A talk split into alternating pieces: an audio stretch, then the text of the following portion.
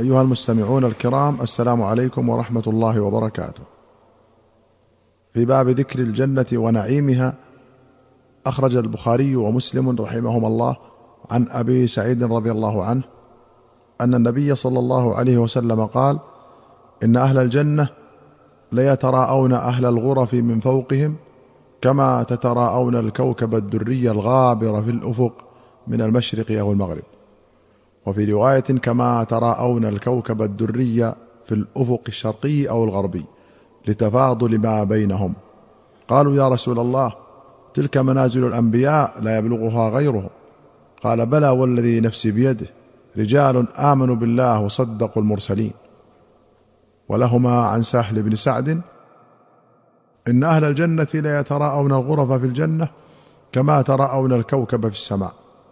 وأخرج البخاري عن أبي هريرة أن النبي صلى الله عليه وسلم قال إن في الجنة مائه درجة أعدها الله للمجاهدين في سبيل الله ما بين الدرجتين كما بين السماء والأرض.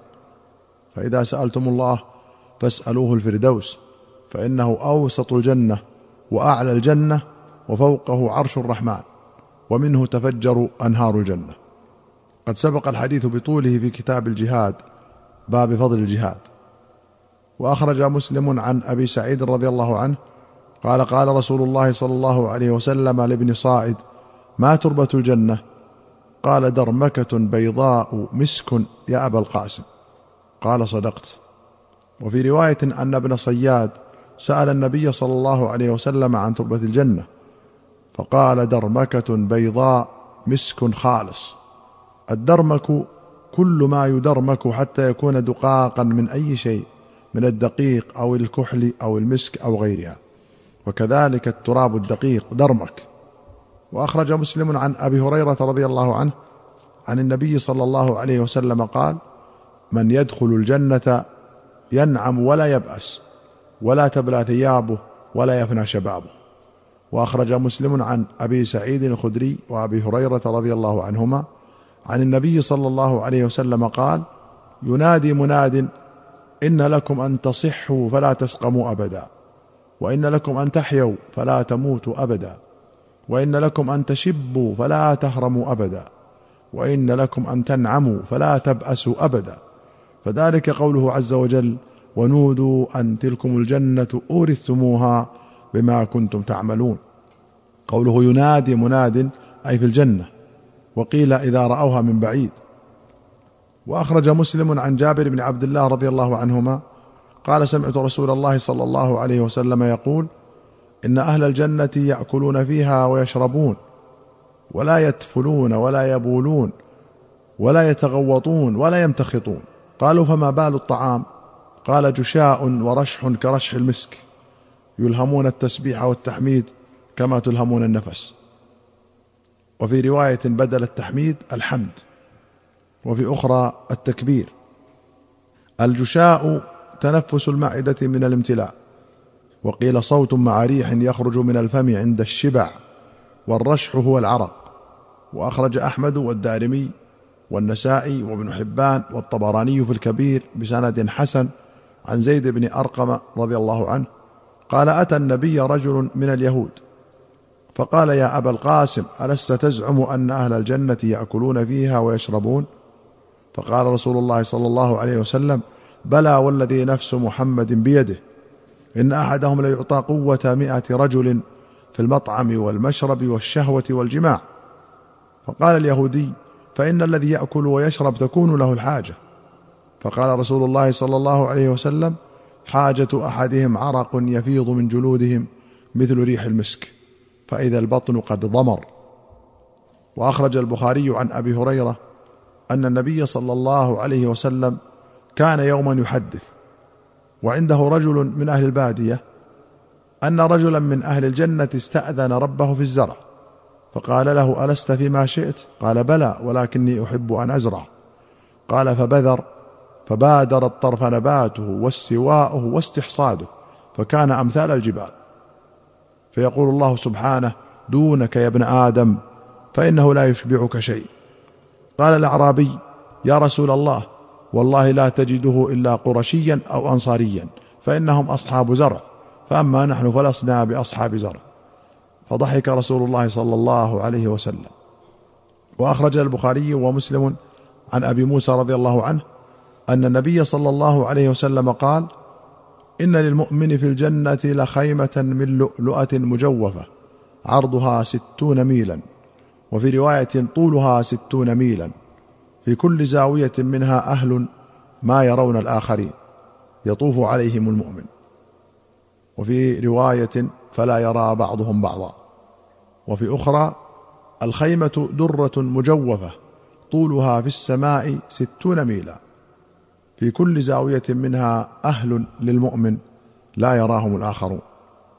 وأخرج مسلم عن أنس أن رسول الله صلى الله عليه وسلم قال إن في الجنة لسوقا يأتونها كل جمعة فتهب عليهم ريح الشمال فتحثو في وجوههم وثيابهم فيزدادون حسنا وجمالا فيرجعون إلى أهليهم وقد ازدادوا حسنا وجمالا فيقول لهم أهلوهم والله لقد ازددتم بعدنا حسنا وجمالا فيقولون وأنتم والله لقد ازددتم بعدنا حسنا وجمالا. وأخرج البخاري ومسلم رحمهما الله عن أبي هريرة وأبي سعيد رضي الله عنهما أن رسول الله صلى الله عليه وسلم قال إن في الجنة لشجرة يسير الراكب الجواد المضمر السريع في ظلها مئة عام ما يقطعها. واقرأوا إن شئتم وظل ممدود. ولهما نحوه عن سهل بن سعد وللبخاري نحوه عن أنس بن مالك. والجواد هو الفرس السابق الجيد والمضمر المدرب وتضمير الخيل إطعامها وتدريبها حتى تكون أقوى وأسرع. وألفاظ الجواد المضمر السريع ضبطت بالرفع في صحيح البخاري على أنها صفة للراكب وضبطت بنصب الثلاثة في صحيح مسلم على المفعولية. وأخرج الشيخان عن أبي موسى رضي الله عنه أن رسول الله صلى الله عليه وسلم قال جنتان من فضة آنيتهما وما فيهما وجنتان من ذهب آنيتهما وما فيهما وما بين القوم وبين أن ينظروا إلى ربهم إلا رداء الكبر ولمسلم رداء الكبرياء على وجهه في جنة عدن. وأخرج مسلم عن صهيب رضي الله عنه عن النبي صلى الله عليه وسلم قال إذا دخل أهل الجنة الجنة يقول الله تبارك وتعالى تريدون شيئا أزيدكم؟ فيقولون ألم تبيض وجوهنا؟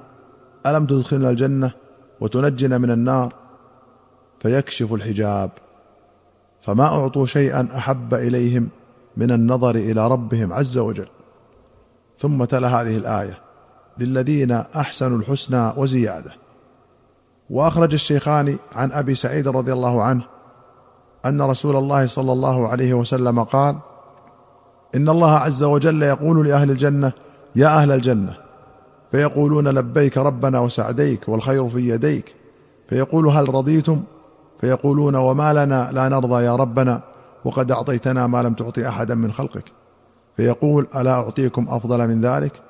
فيقولون وأي شيء أفضل من ذلك. فيقول أحل عليكم رضواني فلا أسخط عليكم بعده أبدا. وأخرج مسلم عن عائشة قالت توفي صبي فقلت طوبى له عصفور من عصافير الجنة. فقال رسول الله صلى الله عليه وسلم أولا تدرين أن الله خلق الجنة وخلق النار فخلق لهذه أهلا ولهذه أهلا. وفي رواية قالت دعي رسول الله صلى الله عليه وسلم إلى جنازة صبي من الأنصار. فقلت يا رسول الله طوبى لهذا. عصفور من عصافير الجنة. لم يعمل السوء ولم يدركه. فقال أو غير ذلك يا عائشة؟ إن الله خلق للجنة أهلا. خلقهم لها وهم في أصلاب آبائهم. وخلق للنار أهلا. خلقهم لها وهم في أصلاب آبائهم. قال النووي أجمع من يعتد به من علماء المسلمين على أن من مات من أطفال المسلمين فهو من أهل الجنة. وتوقف بعضهم لحديث عائشة هذا والجواب أنه لعله نهاها عن المسارعة إلى القطع بلا دليل أو قاله قبل أن يعلم أنهم في الجنة فلما علم قال ذلك في غير ما حديث. وقال القرطبي نفى بعضهم الخلاف في ذلك بل اختلف في أولاد المشركين. والصحيح أنهم في الجنة لما تقدم في باب الرؤى من قوله صلى الله عليه وسلم وأما الرجل الطويل الذي في الروضة فإنه إبراهيم صلى الله عليه وسلم وأما الولدان الذين حوله فكل مولود مات على الفطرة. فقال بعض المسلمين يا رسول الله وأولاد المشركين؟ فقال صلى الله عليه وسلم وأولاد المشركين. أيها المستمعون الكرام إلى هنا نأتي إلى نهاية هذه الحلقة. حتى نلقاكم في حلقة قادمة إن شاء الله. نستودعكم الله. والسلام عليكم ورحمة الله وبركاته.